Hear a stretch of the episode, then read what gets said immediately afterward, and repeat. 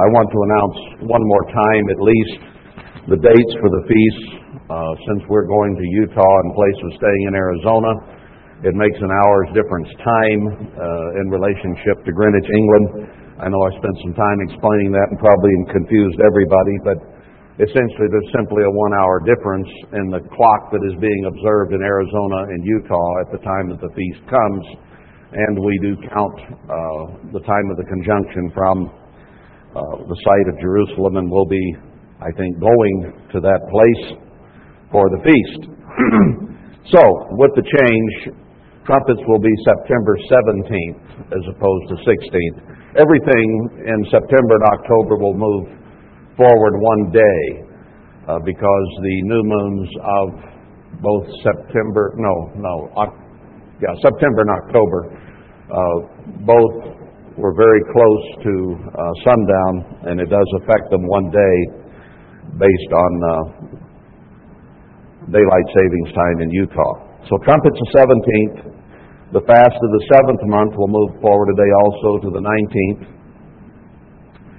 Atonement the 26th, and Feast of Tabernacles October 1 through 8. I think you probably all got that, but there might have been some who missed it, especially out on the phone line and I wanted to mention it again.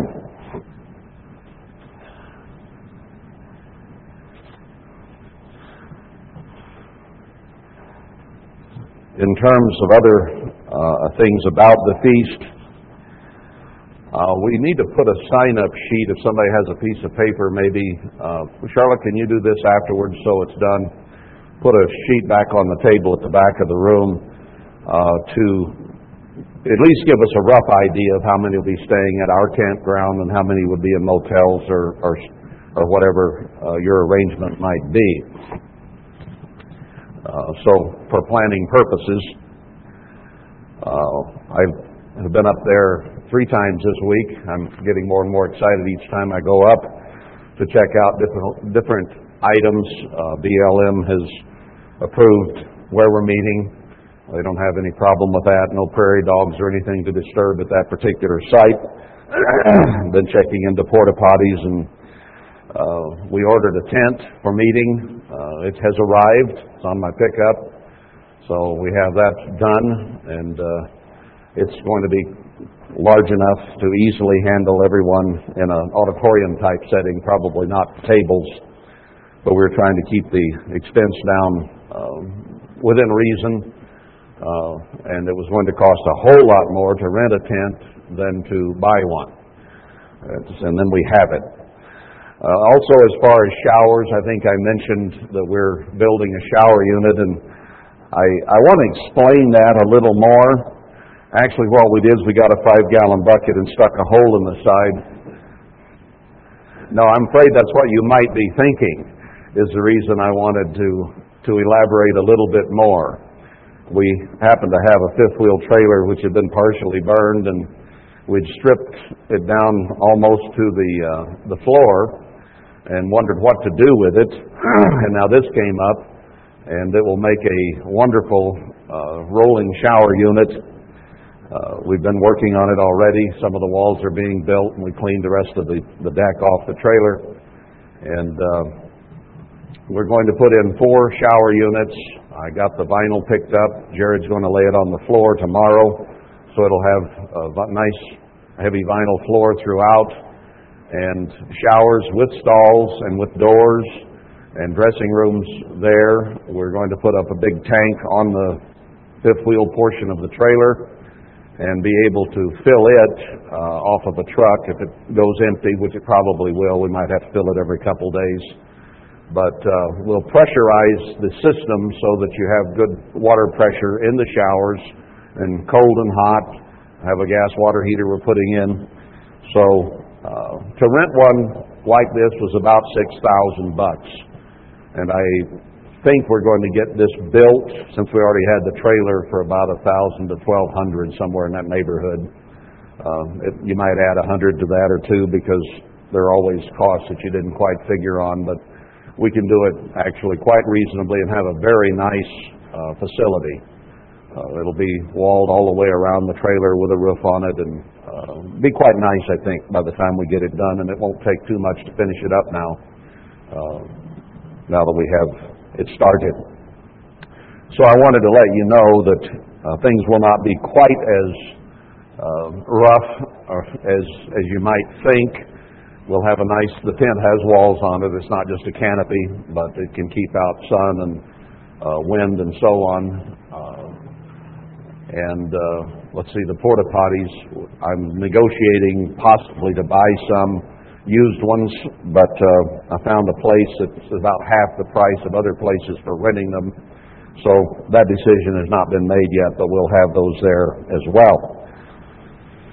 And place for trash and garbage and so on.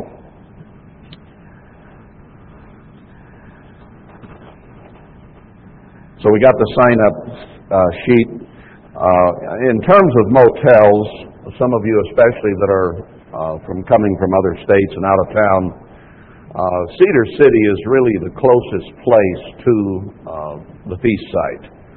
I heard that someone had tentatively at least made reservations in Parowan. Well, as the crow flies, Parowan is a little closer. But if you have to go by road, it's either uh, dirt road and through somebody's fence and maybe yard, uh, unless you go clear around. So actually, Cedar City is considerably closer. And the edge of town uh, at exit 62 there at Love's is about nine miles from where the tent will be. Seven, uh, two, two on gravel road and seven on pavement and from there you go into whichever exit of Cedar City you want, there, of which there are three. Uh, if you need motel facilities, uh, I think you can get on the internet quite easily and, find out uh, from the Cedar City Yellow Pages all the names of motels. I do have a Cedar City phone book, but it actually should be quite easy to find what is there. There may be some who need trailers moved up. Uh, we have several people here uh, with pickups that are capable of moving either a pull trailer or a fifth wheel trailer, and uh, no one's going to charge for the time or energy to do that. But probably, I figure, at least with my pickup, and I think the rest of them are about the same, it would require $4 a gallon, roughly about $60 to take one up and bring it back, total cost. So pretty reasonable as far as that's concerned. So uh, if any of you have need, uh, feel free. I am sure. I know Nelson is quite willing to pull trailers up. I'm sure Charles would be. Uh, I think he's nodding yes. Uh, I can. Uh, uh, Gordon has a pickup. There, there are quite a few who actually have trucks that are big enough to, to haul them, and some of us have the fifth wheel or gooseneck hitches, either one. Uh, I'll make up a map with exactly where to have all the turns, so you'll have that. Here's another question I hadn't really thought of. It's what about bringing pets to the campsite? Uh, I would say horses and goats might be pushing it, but uh, uh, a cat or a little dog or something, I don't think would probably be a problem unless we put them all in one pen and there was a great deal of noise. If your pet's well behaved and is not going to cause any, you know, lots of noise and problems throughout the night and so on, uh, I don't know that there's any objection to bringing pets along. Uh, chickens might be hard to take care of, but uh, if you put out plenty of feed and water, chickens can pretty well take care of themselves. And I'm sure there will be some coming back and forth every two or three days to take care of their larger animals and so on. But uh, unless somebody thinks of an objection, I don't think I do, particularly if uh, plenty of place to walk them out there. Uh, in terms of uh, Feast of Trumpets up at the lodge in Zion, Greg is working on getting enough red passes so we can all drive up to the lodge as opposed to having to take the shuttle in. That'll be nice if that comes through. And I, he said he thought he could get enough.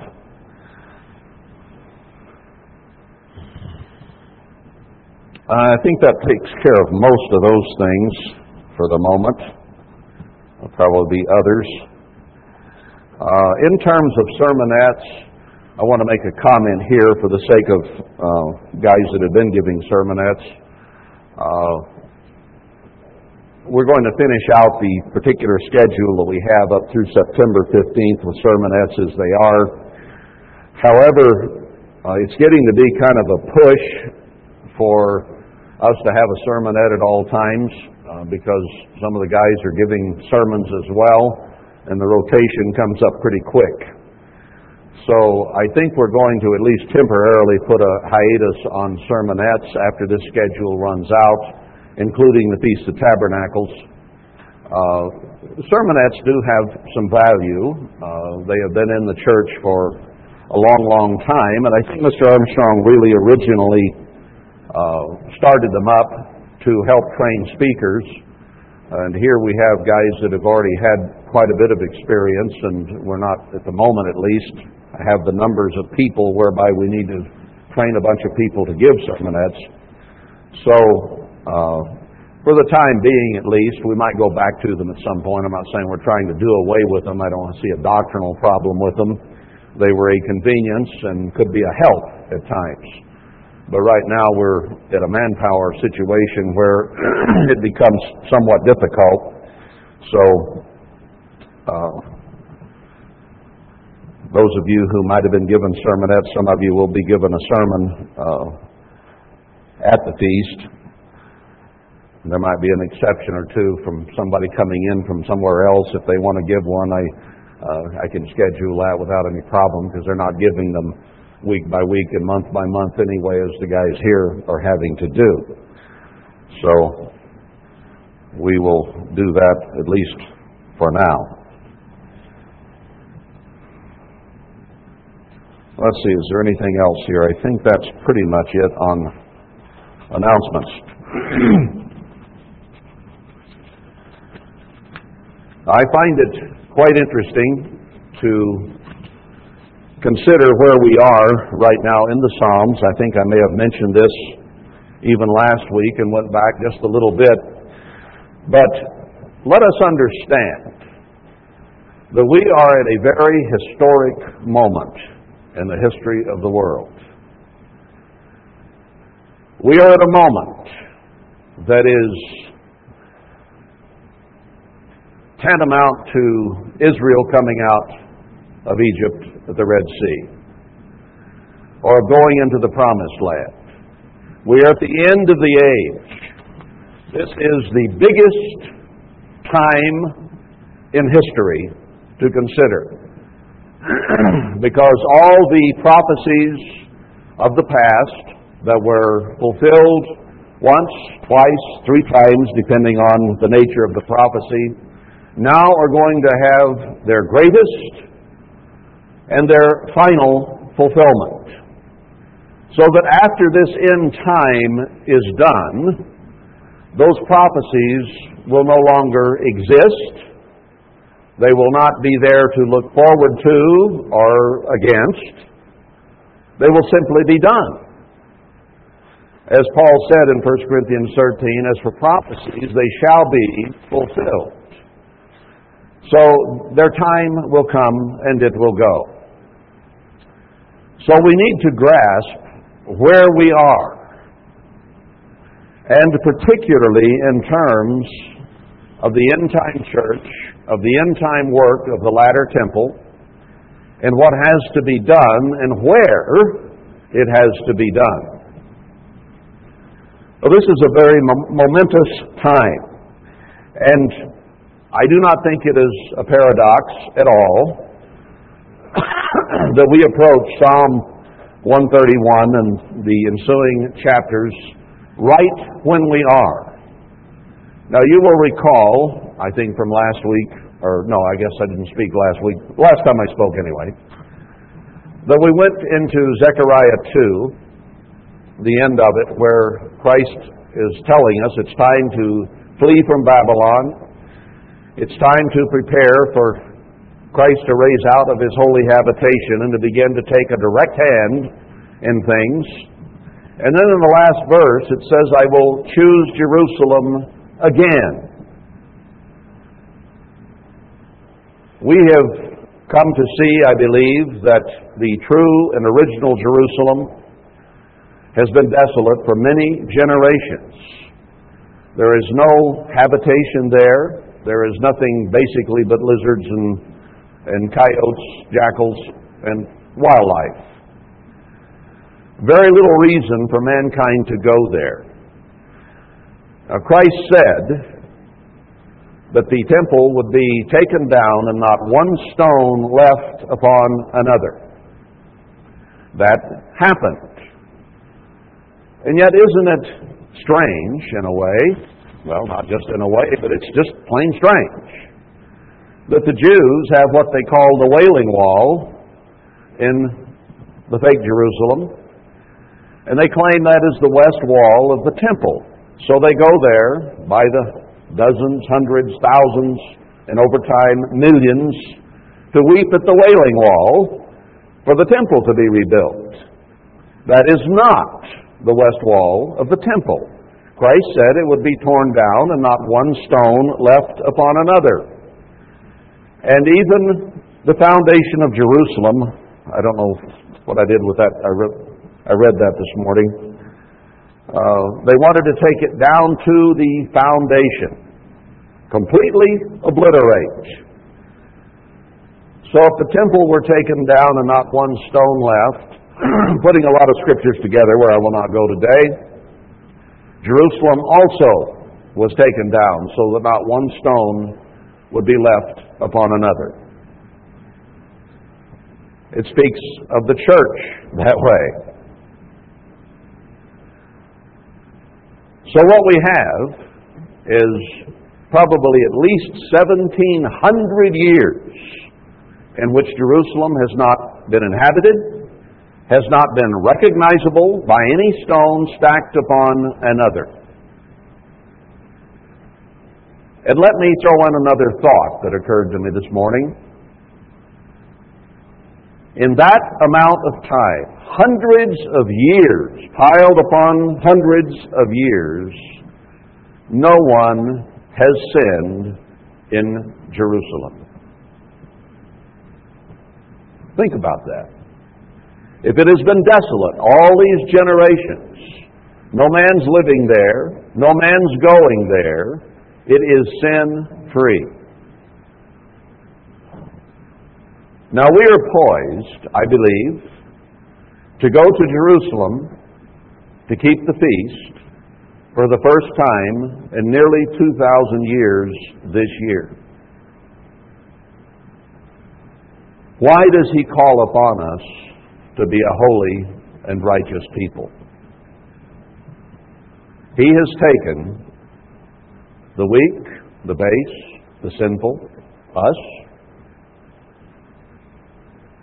done it on purpose he could have found people with higher character, higher morals, higher uh, obedience, higher intelligence, higher education, and called them to do this. But he said, No. I will call the weak and the base. I will show my glory through people who are not much. I will cause them to be righteous. And he is working now with, I think, a very small group. God starts small, you know, to prepare us to do something that has not been done in a long time.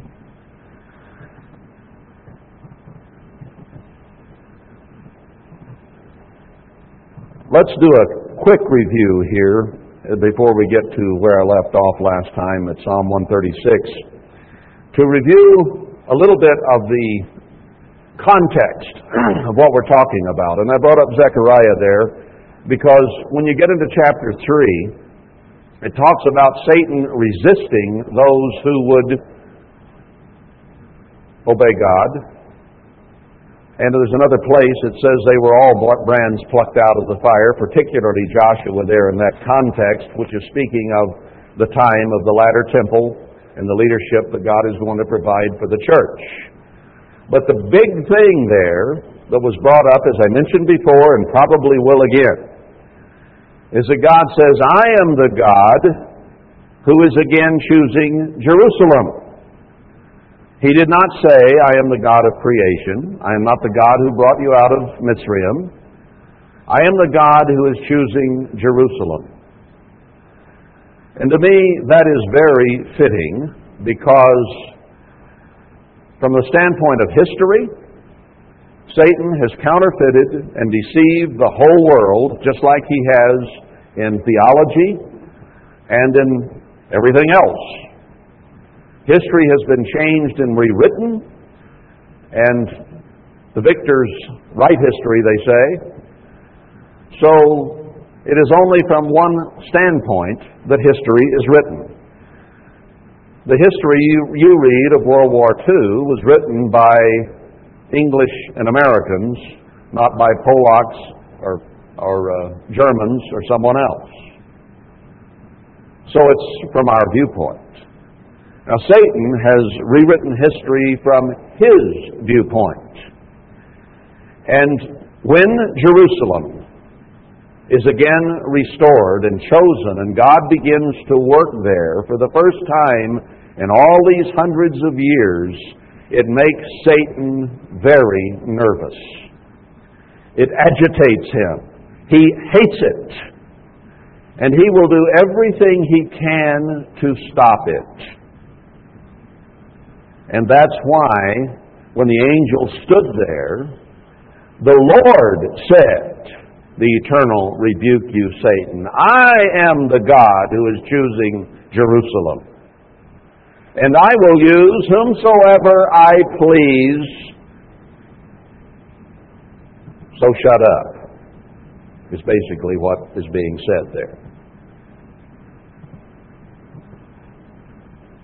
So we are standing at a very important moment in history in which I think God has revealed the true promised land, revealed Zion, and now I believe is revealing Jerusalem and even as God did not put us in Zion when we came here, but put us in an open valley outside or just before the Canaan mountains, I think there's some symbolism there. We also are not planning on meeting at the original town site of Jerusalem, which would be difficult to reach because of roads and so on and may not be positively identified yet as to where the exact city wall was. But we're meeting at the base of the holy hill of Jerusalem, just as we're meeting at the base of the Canaan Mountains today. And I think that also could be very symbolic. That after 12 years in this organization, 12 tribes, the number of 12 is also the number of completeness, God has put us through 12 years before He has inspired, motivated, directed, or caused us to settle we should go there, even though we've known about it for several years. It never became that compelling, let's say. But in my mind and in the minds of some of you who suggested it this year, it had become compelling. So even as Abraham went to find a city, God has asked us to do the same thing. Now let's see this laid out for us here in the Psalms as we move forward. Chapter 131, he says, My heart is not haughty, or my eyes lofty. God has been working at humbling us, me. He's been working at getting us in a right attitude, Satan has been working overtime to try to pit us one against the other and to destroy us. All kinds of things have been going on behind the scenes because Satan is resisting this momentous event that is about to occur. So there are very good reasons for everything that has been happening. God wants us to have a right attitude and a right approach to go up to worship the King, the Lord of hosts, at Jerusalem. And as I said, it is a place where there has not been sinning going on for a long time. Now, how does that square with Revelation 11? Someone would immediately ask. where it says Jerusalem, it says Sodom and Egypt. Now that is in the context of the time when the two witnesses will be preaching for three and a half years.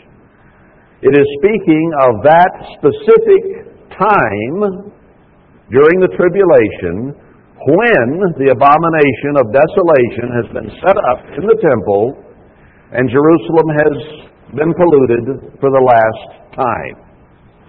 That is the context of Revelation 11. Now, Israel, uh, Jerusalem has not been as Sodom and Egypt these past 2,000 years, roughly. It has been quiet. It has been desolate. The walls have been broken down and it says, Those who will obey God and fast properly, Isaiah 58, among other places, will be the repairers of the breach, will restore the walls. And those foundations that have been fallen have fallen for thousands of years. Oh, I, the one I was quoting earlier, it said, uh, the Edomite said, raise it, raise it. That not raise, but R-A-S-E, destroy it down to the foundation. And then God upbraids the Edomites for having said that, and he will punish them for it. It may very well be that the Mormons have a lot of Edomite blood in them. That's an aside, but a possibility. So, attitude is important. And we need, and I'm saying this now and ahead of time, we need to be aware of the portent of what is about to transpire. And we need to be preparing our minds, our attitudes, our approach, so that we are going up to keep the feast with joy, with happiness, with great anticipation, with worship toward God in our minds. Now let's go on and see, because this context right here in the Psalms fits this, and I think God brought us to this point at this time on purpose. So, attitude in Psalm 131 of humility and meekness, not being proud or thinking we must be really something because God has shown us this. No, it's just a preparation crew. It's just to start the process, is what we're here for. So he said in 30, 132, Lord, remember David and his afflictions and how he wanted to serve God and in verse 3, Surely I will not come into the tabernacle of my house, nor go up to my bed. I will not give sleep to my eyes, or slumber to my eyelids, until I find out a place for the eternal and habitation for the mighty God of Jacob. Now, God has shown us in many scriptures that his habitation will be Jerusalem and Zion. That is the area that has always been the center of his attention. And because of sin, it has been left desolate for all these years. But it is interesting that David was saying, I, I can't sleep until I know where God is going to be, what he is doing. Now, this is a prophecy. David lived in Jerusalem. He knew it was the chosen place. So he didn't have to go look for God's habitation. Abraham had to go look for it because he didn't know where it was. We have to do the same because God has made it desolate until the end, and it has to be revealed again. He says, Lo, we heard of it at Ephratah, we found it in the fields of the wood. Now, if you look up Ephratah, it means fruitfulness. The word Ephraim means fruitfulness. so, though it be in the land of Judea, when the tribes are resettled. It is in the country of Ephraim, the most fruitful country on the face of the earth. That is where to look. Now, that is not where you normally would look, would you? You would look in Judah, or what they might term Israel today. But what they called Israel basically was Judah then. Well, it, it's big enough that it's not very big, but it's big enough that the tribes, they say, were in that area. Uh, it's not truly big enough, but that's a different story, and we'll get to that at another time. So, we heard of it in Ephraim. Isn't that where we heard of it? Right here in Ephraim. We found it in the fields of the wood. Now that's where they took the ark from originally was the field of the wood. That was where? Jerusalem. The temple. That was the center of everything and of worship. And the Philistines kept it, and then David was so happy to have it back that he danced in the street. So here we find ourselves at the end of time, hopefully humbled and hopefully ready for God to reveal where in Ephraim this was. And I think that we know now the where the holy mountain or the holy city of Jerusalem is, and the actual location of the city wall and the temple, uh, I don't think is far behind. We will go into his tabernacle, we will worship at his footstool. Arise, O eternal, into your rest, you and the ark of your strength. Now that's essentially what he's saying at the end of Zechariah 2. It's time for him to raise up out of his holy habitation and begin to actually do this end time work. We have been here in preparation for that. And if he is now centering on getting Jerusalem established again, then that places us at the end of Zechariah 2 in the beginning of Zechariah 1. That's, I believe, where we are. Same language here. Let your priests be clothed with righteousness, and let your saints shout for joy. So, after all this time, if God allows us to go back to the field of the woods, to that location which He has established and chosen yet again in the land of Ephraim, we should come with joy. We should come with excitement that for the first time in all these years, God can come up to Jerusalem to keep the feast. The Jews have a saying that they have been using for a long, long time called next year in Jerusalem. It's one of their toasts. It's one of the things they mention quite frequently. I want to alternate that, or uh, that's the wrong word, alter that a little bit. This year in Jerusalem. Not next year. Well, next year too. But this year in Jerusalem. Now, how exciting is that? So he calls upon us to prepare ourselves. Remember there in 1 Chronicles 30? How they were going to keep the Passover for the first time in so many years as it was written, and how the priests had to uh, cleanse themselves, the people had to prepare themselves, they had to prepare the temple, they had to get everything ready. And they couldn't even get it all done in time, so they kept the second Passover instead. They wanted everything in order. And I think there's a spiritual uh, lesson there for us that each of us get his spiritual house in order as best we possibly can.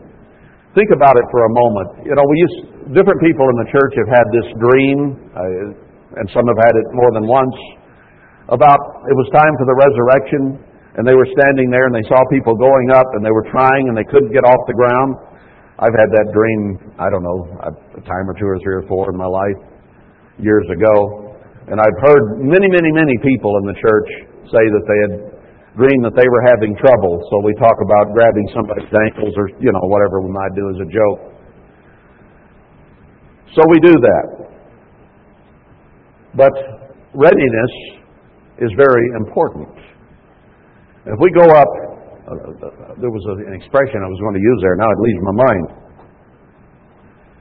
Uh, we have opportunity to prepare ourselves ahead of time to go up to keep the Feast of Tabernacles.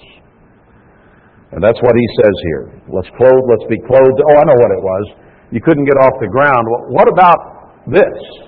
I haven't dreamed it, but it's possible for any one of us. Let's say 30, 40, 50, 60, 70 people go up to keep the feast this year at Jerusalem. How would you like to be the first one to send there after all these hundreds of years? Now that's a scary one. I'm a likely candidate, but to sin in thought to sin in deed, to sin in word, to sin in attitude, or, well, there's a plethora of ways we find to sin. Think about that. Now, we will all say the wrong thing. We will all have a wrong thought. We're not perfect. But let's, that, that makes it piquant to think about. Who's going to be the first? Who's going to be the second or the third to sin? And how bad a sin? And how much could we prevent it and cut down the amount that would be there if we prepare our minds and our hearts ahead of time to worship God in joy and to fellowship together with peace and love? We'll get to that here in just a moment. He says in verse 13, For the Eternal has chosen Zion, He has raised it for His habitation. Zion and Jerusalem mentioned together as they're very close together physically. And in terms of the church, he uses the, the terms interchangeably. There in Hebrews 12, he calls us both Zion and Jerusalem. So I think going to the Feast of Trumpets at Zion is probably okay. But going up to keep the feast, as Zechariah 14 says, at Jerusalem, I think is very important. And maybe we'll have uh, better accommodations and more planning, and we might start keeping all the feasts there. They went up to Jerusalem to keep the Passover, you remember, as well. Uh, three times in the year shall all your families, and especially the males, if the family can't make it, come up to keep the feast at Jerusalem. He says, This is my rest forever. Here will I dwell, for I have desired it. The heavenly Jerusalem's coming down. The physical Mount uh, of Olives is going to split in two when Christ returns in glory, and that'll be his habitation forevermore. And we are honored and privileged, and that should humble us, in spite of ourselves, to have this opportunity to go up there for the first time in many generations. Wow. Verse 16, I will clothe, I'll satisfy her poor with bread, and I will clothe her priests with salvation. Her saints shall shout aloud for joy. I think we will sing and rejoice at the feast. 133, Behold how good and how pleasant it is for brethren to dwell together in unity. Here's our opportunity to go up before God and keep His feast in closeness and harmony and unity goodwill, good fellowship before God. That's what He desires of us. And we have time to work on attitudes and approaches and so on to be sure that we can accomplish this in the way that God would have it done. Uh, he says in verse 3 As the dew of Hermon is the dew that descended upon the mountains of Zion, for there in the eternal commanded the blessing, even life forevermore. So, what we are being given privilege and opportunity to do is the beginning of something that will last forevermore. Verse or 134 Behold, bless the eternal, you servants of the eternal, which by night stand in the house of the eternal. We are on guard, we are on watch, we know the end of the age is near, and the day is about to dawn. And God is going to cha- turn his face back to his church I think, very soon now. Because that's what Zechariah 2, 3, and 4 are talking about. So the context here fits that perfectly. Lift up your hands in the sanctuary and bless the eternal. The eternal that made heaven and earth bless you out of Zion, out of Zion and Jerusalem, the area in Ephraim where the original was. So then he says, Praise God's name and spends a whole chapter here on some of the wonderful things that God has done through Israel's history. And remember, this is being reviewed right at the cusp of when it is going to happen again. So he recounts in that chapter some of the wonderful things he has done as a prelude to doing it again and yet in even greater glory than he has done in the past. He says the delivery here at the end is going to be greater than what happened in Mitzrayim and the Red Sea. Greater by far so that it would make you even forget the Red Sea. And yet the Red Sea is discussed over and over and over again in Scriptures as a landmark thing. Yes, Abraham was delivered. Many people were delivered. Noah was. But those things are not mentioned as often as three, four million people coming out of slavery. What an incredible thing that was, where the earth parted, or the sea parted, and they came through. And even going into the promised land itself, the Jordan River backed up and parted so that they could go through. God is going to do this in even greater glory than He did then. So the prelude is here in chapter 135. Verse 21, or yeah, blessed be the eternal out of Zion, which dwells at Jerusalem. Praise you, the eternal. I know where the boundaries of Zion National Park are. Zion, in God's view, may be a lot bigger than uh, the park itself. And it may include a bigger part of the secret places of the stairs of the National Monument than we might think. And it might even include the area that the physical city of Jerusalem was in. So he can throw the words back and forth without any compunction or question. We came down to Psalm 136. And after that, I said brief review. Let's get back into 136.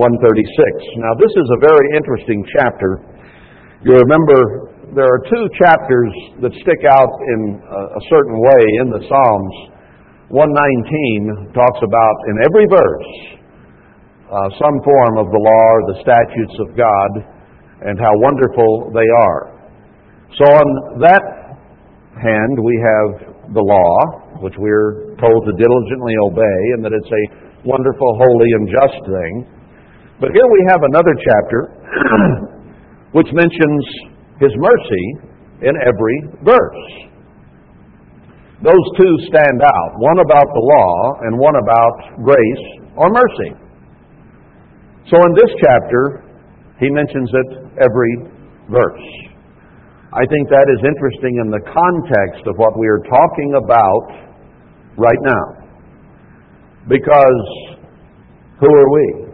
What are we? And every one of us here is only here by the grace and mercy of Almighty God. To even be here, to even be part of His church, to even be part of this group in His church, or whatever, His mercy is incredible. Oh, give thanks to the Eternal, for He is good, for His mercy endures forever. Oh, give thanks to the God of gods, for His mercy endures forever. Oh, give thanks to the Lord of lords, for His mercy endures forever. Changes the name a little bit, but reiterates the same thing three times there in the first three verses. Understand the God is not a God of history. God is not a God of the past.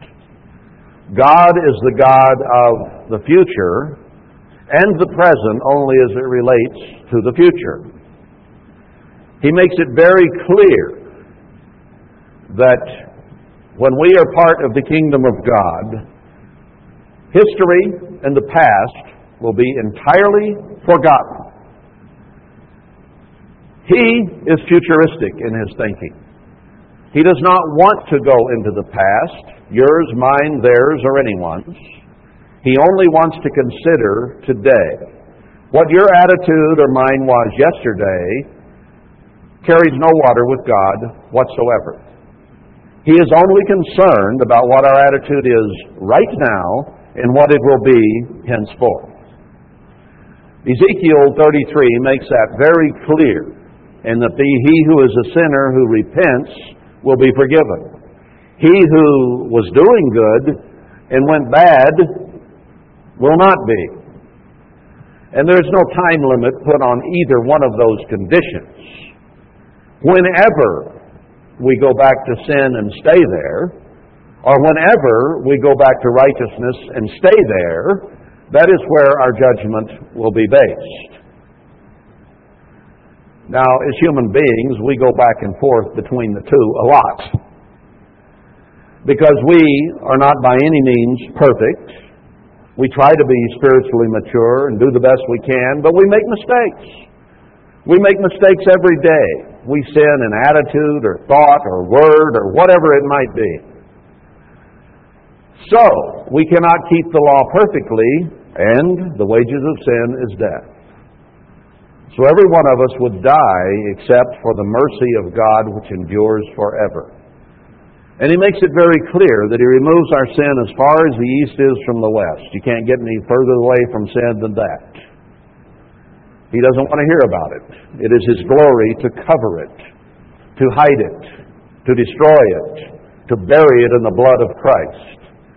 And yet we sometimes, as I gave a sermon once, dig around at the bottom of the stake through the blood of Christ looking for each other's sins. What a travesty that is. If we repent and ask forgiveness of God, He moves on. Moses spoke to the people and said, or God told Moses to tell the people, move forward. Don't go back. Don't think about that. Move forward.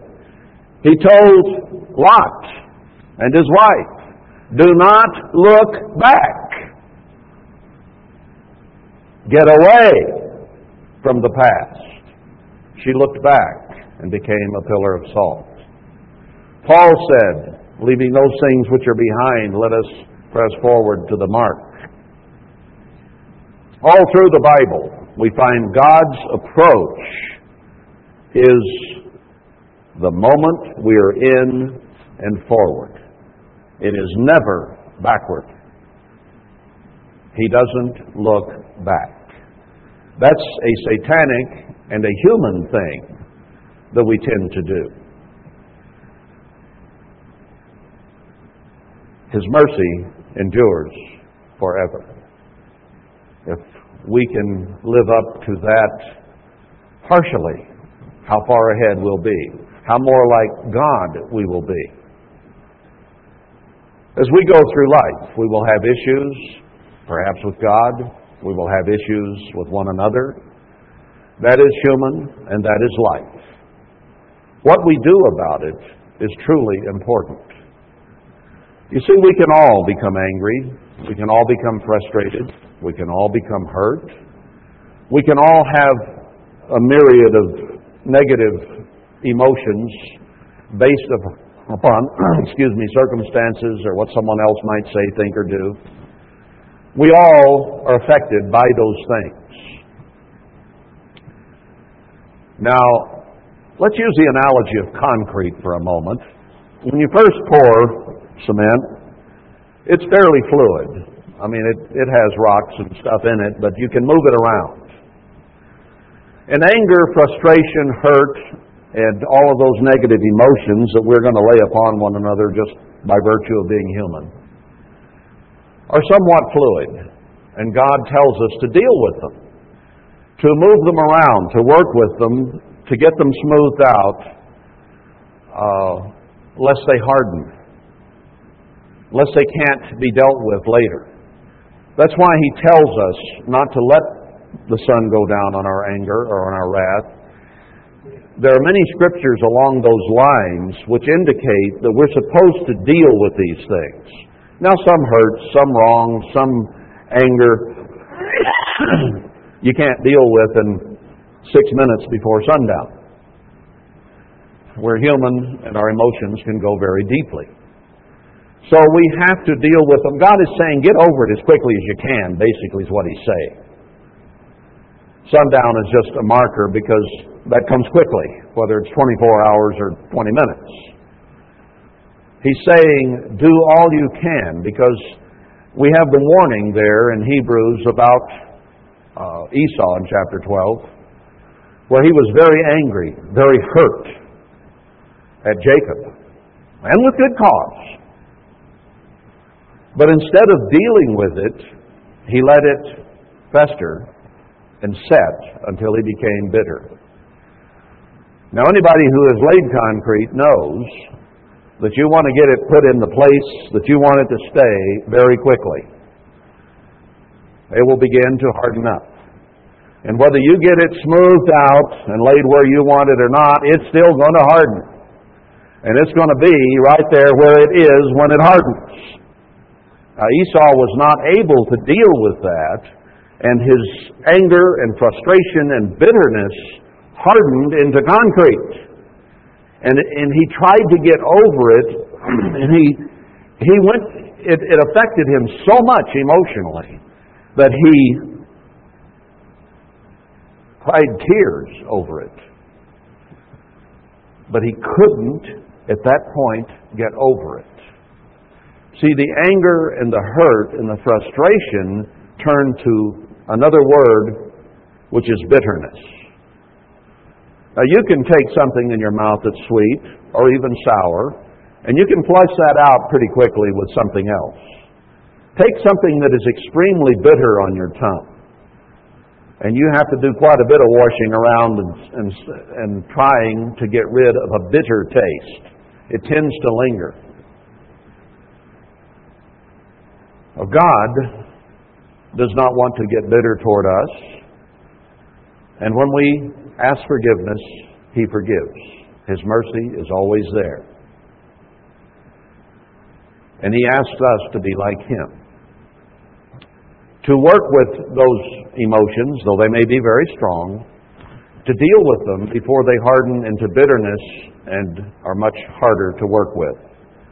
Now, you can still move concrete around after it hardens, but then you need very large hammers or very big equipment or jackhammers or something of that nature because it's very difficult to deal with and you may have to tear the whole thing out and start completely over. You see why God deals here with the law. We all break it. In 119. Then we come to 136, and he offers mercy. One of the weightier matters of the law. And here, when we are considering doing something that has not been done for all these centuries, all these generations, as Jeremiah and Isaiah put it, God wants to be sure we understand that the only way you and I have any kind of a chance, whatever, is because of His mercy. So we have this whole chapter inset right here in this context. Verse 4 To Him alone does great wonders, or to Him who alone does great wonders, for His mercy endures forever. To him that by wisdom made the heavens, for his mercy endures forever. Consider this, that before many of the heavenly bodies were established, the sun, moon, and stars, God had created beings, and one of them rebelled and took a third of the angels with him. Now that made a mess in God's universe, to put it mildly. Now, God could have right then said, I'm not going to create anything else. I'm stopping right here. This has been messed up. Let's not have any more mess. But He decided in His mercy that He would start with human beings who were physical and could die very easily. And He would give us opportunity to have life eternal if we would make it through boot camp and follow His ways. So it is with great mercy that he stretched out the earth above the waters, for his mercy endures forever. To him that made great lights, for his mercy endures forever. The sun to rule the day and the moon the night. He says that. Uh, let's read on. To him made great lights, for the sun to rule by day, for his mercy endures forever. The moon and stars to rule by night, for his mercy endures forever. So he was already in a merciful mode when he did the creation that we today enjoy. After all that he and his son and the holy angels had been through in the rebellion, he still chose to show mercy and create you and me. It's pretty incredible when you think about it that way. He draws it down further to him that smote Mitzrayim and their firstborn for his mercy endures forever. Israel had gone into sin. They were worshiping the animals and the fish of the Nile. They were worshiping Satan. they had forgotten God and wondered, well, which God is this that's going to deliver us when they were told God would deliver? They were abject pagans at that point. And yet his mercy endured forever. And he took them out of there. Brought out Israel from among them, for his mercy endures forever with a strong hand and with a stretched out arm, for his mercy endures forever. To him which divided the Red Sea into parts, for his mercy endures forever. And even though as they complained and moaned and griped and murmured, he continued to show mercy on them. And made Israel to pass through the midst of it, for his mercy endures forever. But overthrew Pharaoh and his host in the Red Sea, for his mercy endures forever. Spends quite a little time here on this particular episode. Because, he says in Jeremiah, he's going to do it again here in the end time, even greater. An army, a flood, will come after the church when it flees Jerusalem to go to a place of safety. And God says it will be swallowed up. He's going to do the same things he did before.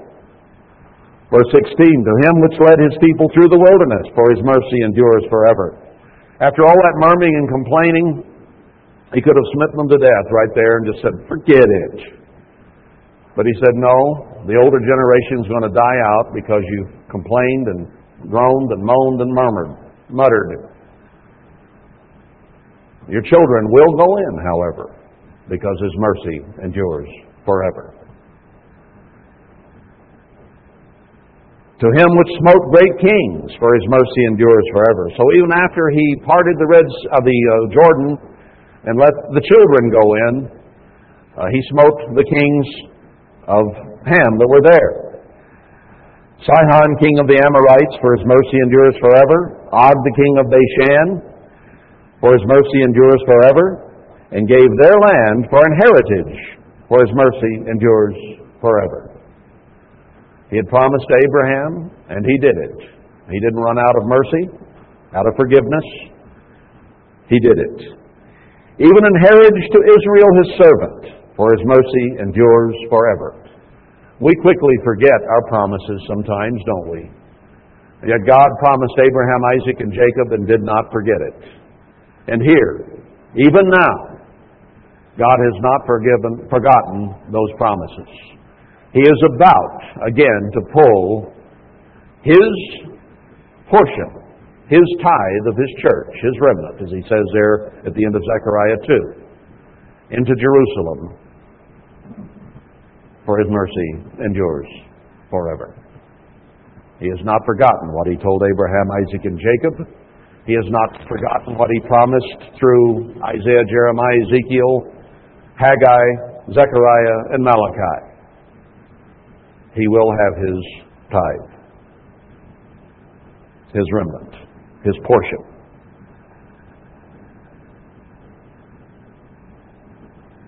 Uh,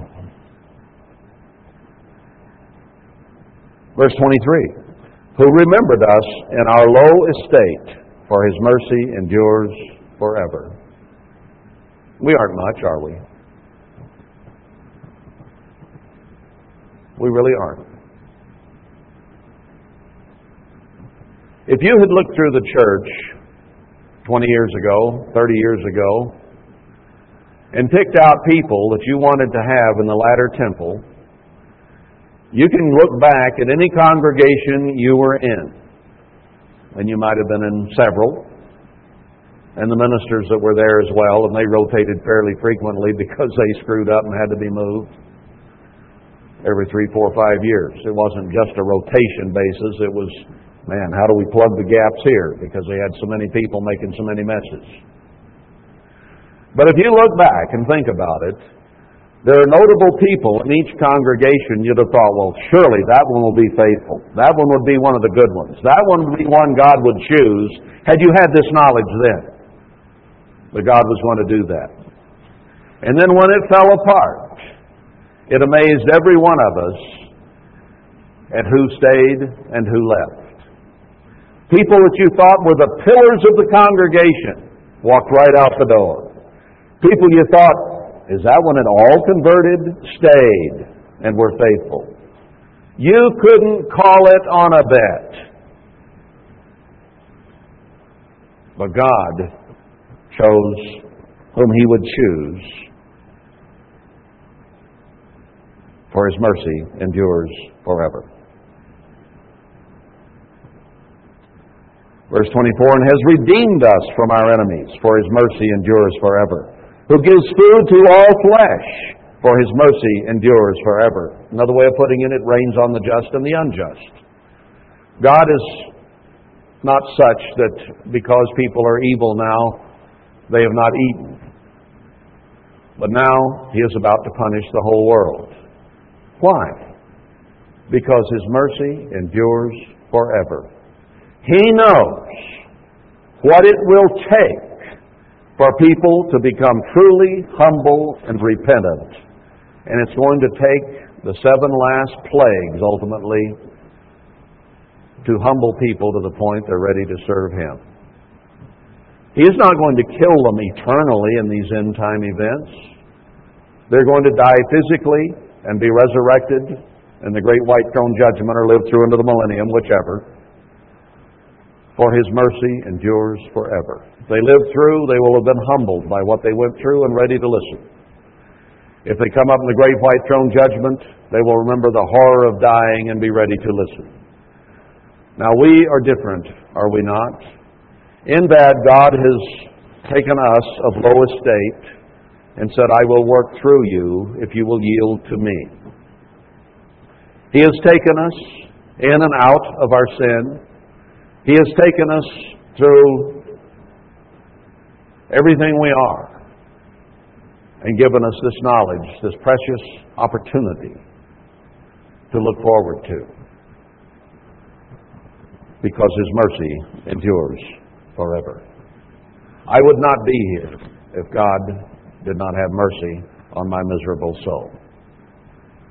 There are many, many times in my life, if I stop to think about it, when I could have very easily died, and not on purpose, but as an idiot, trying to kill myself in various and sundry ways, or at least exposing myself to the potential. There are many sins in my life that God could have cut me off for, but His mercy endured, and I'm still here.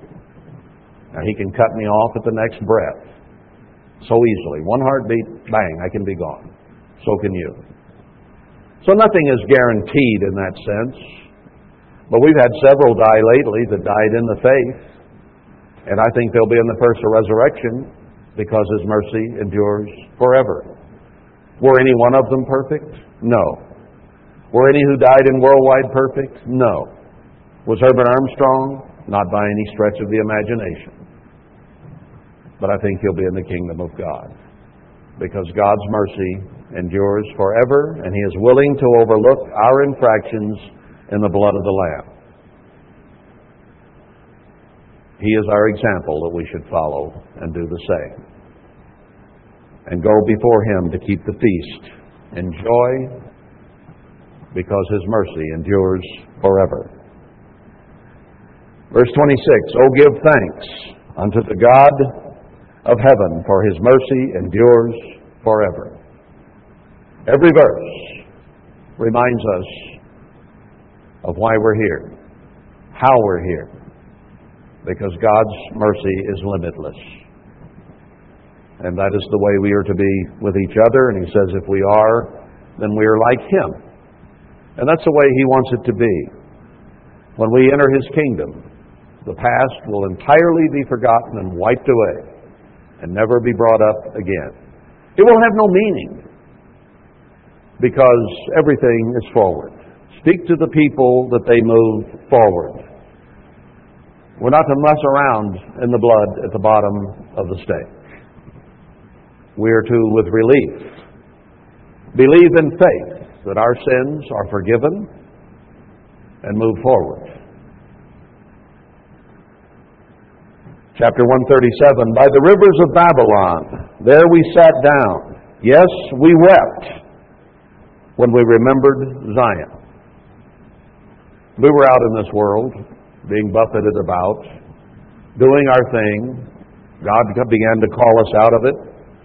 And then at some point we began to realize He not only wanted us to spiritually change our minds and our attitudes in Babylon, but He wanted us to physically remove ourselves from the horror that is about to come down and to go out in the area of Zion and Jerusalem. To get away with, from it, we hung our harps on the willows in the midst thereof. Why play a harp in the middle of Babylon? For there they that carried us away required of us a song. Hey, you people of God, get your harps out. Let's sing a song to God, why don't you? This is mocking. Sometimes I think we sing this song too fast and with an upbeat attitude, and that's not what this is talking about. It's like, like it's a joyous song. No, not at all. It's talking about people here who didn't feel like singing while they were in Babylon, dreaming and hoping for the kingdom of God or for Zion and Jerusalem, who were compelled to take their instruments and sing to God. There was sarcasm, there was mockery involved. They required of us a song, and they that wasted us required of us mirth or joy or happiness, saying, Sing us one of the songs of Zion. Here you are, slave. Sing us a song of Zion. Be happy there. All mockery. How shall we sing the eternal song in a strange land? I look forward to going in Ephraim to Ephratah, the fruitful place, the place of the ark of God, the place where He dwells or wants to dwell and is soon coming to dwell with us when we are gathered there. And I want to sing happily to God in His habitation, not out here in Babylon somewhere. How shall we sing the eternal song in a strange land? If I forget you, O Jerusalem, if I forget what I'm here for, if I forget my focus, if I begin to think about this, that, or the other thing, or the things of this life, and lose my focus on God, bring me back. Don't let me go there. Help me, please, not to forget you, O Jerusalem. It's been buried, knocked flat for many generations. Don't forget it. Desire to go there. This year in Jerusalem. If I forget you, O Jerusalem, let my right hand forget her skill, her cunning. If I do not remember you, let my tongue cleave to the roof of my mouth. Make me speechless. If I can't speak of the things of God, of the church, of the true Jerusalem, don't let me talk at all. It's worthless. It's futile. If I prefer not Jerusalem above my chief joy, there are other things that can encroach and become more important to us than the eternal ones in the Jerusalem where God the Father and His Son will dwell forevermore. And our need and desire to be in that kingdom of God eternally in peace, happiness, hope, and joy. That's what this song is about. I prefer anything above the things of God. Shut my mouth. Remember, O eternal, the children of Edom in the day of Jerusalem who said, Raze it, raze it. Oh, that's where I read it. Even to the foundation thereof. Destroy it. Even the foundation. Even to the foundation doesn't mean down to where the foundation starts. It means get rid of it entirely, even the foundation is the force of the words. O daughter of Babylon, that would be the Edomites, who are to be destroyed, happy shall he be that rewards you as you have done to us. God, in that sense, is going to enjoy bringing the calamity upon Edom because of their attitude toward his people. We cannot be spiritual Edomites. We must be like God and not laugh at the calamity of others. That's a proverb. Or is it in Ecclesiastes? Wherever it is. Well, Edom laughs at the collapse of Jacob here at the end. The spiritual Edomite will laugh at the collapse of the church. Even this church. We must preserve it. We must not let Satan win. It must not be destroyed. Otherwise, those who do the destroying will themselves be destroyed. That's what God is saying.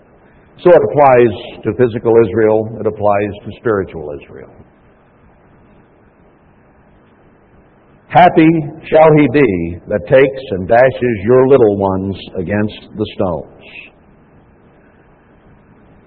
So God said, Vengeance is mine, and he will destroy Edom. Read the book of Obadiah for what they do to Israel. He has destroyed Worldwide Church of God because of what its Edomite leaders did to the church and what we as spiritual Edomites ourselves did to destroy it.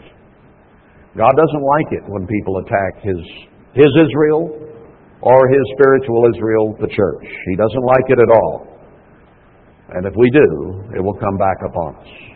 God will not be mocked. So even in the joyousness of what God is revealing and where He is taking us, He says, be sure and go there with the right attitude. It's got to be in place.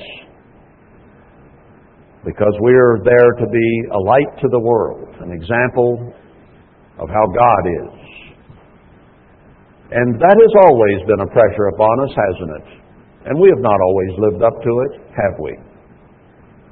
But here it's getting down to the brass tacks.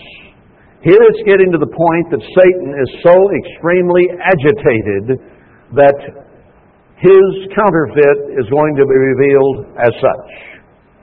And that the true promised land is going to be revealed as such. This is a critical juncture in time just as Christ rises out of his habitation to begin to do his wonderful work upon the earth. I emphasize this because I want us to grasp the paramount importance of where we are and what God has chosen us to do. This is extremely important, brethren. Let us not approach it half heartedly as we did life in the church 20, 30 years ago and were spewed out. Let us approach it with our whole hearts and gladness and joy, knowing that God is taking us in our humble, poor estate and using us to His glory before the whole world and to put Satan down finally forevermore. It changes in tempo and attitude again in 138, so let's go there quickly. A little bit of a warning there, a little bit of a flashback into where we came from, and don't go back there, and don't let our attitudes go there. Don't look back, look forward. So then it repairs where our attitude should be after the little warning chapter. 138. I will praise you with my whole heart. Before the gods will I sing praise to you. We change our attitude. We don't let it be what it was. I will worship toward your holy temple and praise your name for your loving kindness and for your truth. Interestingly, I think the best place we found to camp at the feast this year is on the east side of the holy hill of Jerusalem we'll look east to where God's dwelling place and habitation shall be. It was smaller then, still is. It will expand to about 1,500 miles squared or cubed or triangled in the world tomorrow. But as of now, it was fairly small, certainly by comparison. Worship toward His holy temple and praise your name for your loving kindness and for your truth. The truth is going to set us free. The truth of history, the truth of true doctrine, the truth of God's mercy and His love for us. Isn't it the proof of the pudding that if God could take me, if God could take you, in spite of our sins, our transgressions, our attitudes, if He can show that kind of mercy to not Abraham, not David, not Paul, us, and allow us to do this thing, that proves to me that His mercy endures forever. Doesn't it show? Look at you. Look at your life. Look at your past. If God can forgive everything that you have ever done and ever thought, and say, I want to use that one to help reestablish Jerusalem and to heal the breaches and to build the temple and the walls, whether you're speaking physically or spiritually of the church, either is incredible that He could use such as us. Does that not prove that His mercy endures forever? Wow. We really should worship toward His holy temple and praise His name for His loving kindness and truth. For you have magnified your word above all your name. He is in the process of proving that His word is indestructible. It is here forevermore. And all the things He said, He placed His words above His name. He said, I swear by my name that these words in this book will happen. He put this book right up there with and, in that sense, above His name, in that His name could be taken down if these words do not prove true. And we're part of it. I can't say wow loud enough. In the day when I cried, you answered me and strengthened me with strength in my soul. God is going to strengthen us and help us to be prepared to do what we have to do in the future. All the kings of the earth shall praise you, O Lord. When this thing is done, when it is finished, they're all going to come to Jerusalem to keep the feast and worship God. Israelites, Gentiles, everybody, all nations, all peoples, when this is done. Yes, they shall sing in the ways of the eternal, for great is the glory of the eternal. Though the eternal be high, yet has he respect to the lowly. We are way beneath God, aren't we? So far beneath God. And yet he is showing respect to us, such as we are, by giving us this opportunity to go before him, to worship at Jerusalem at his feet, and to begin something that will eventually encompass the world.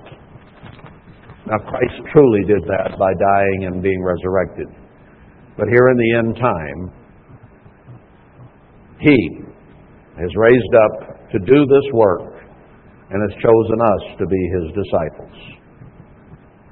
Think about that.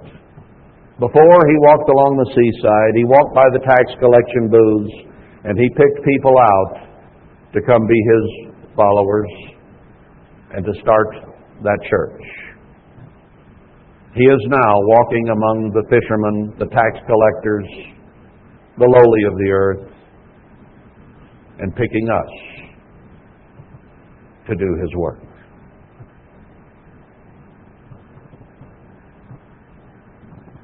But the proud, he knows about them, but far off. He won't come to them. To us, he will be Emmanuel, God with us, living with us, dwelling with us. Maybe not visibly, but he's going to be there directing everything. He will stand against Satan, who will try to stop us. But it will not be allowed. Though I walk in the midst of trouble, you will revive me. Are we in the midst of trouble or what? we will be revived.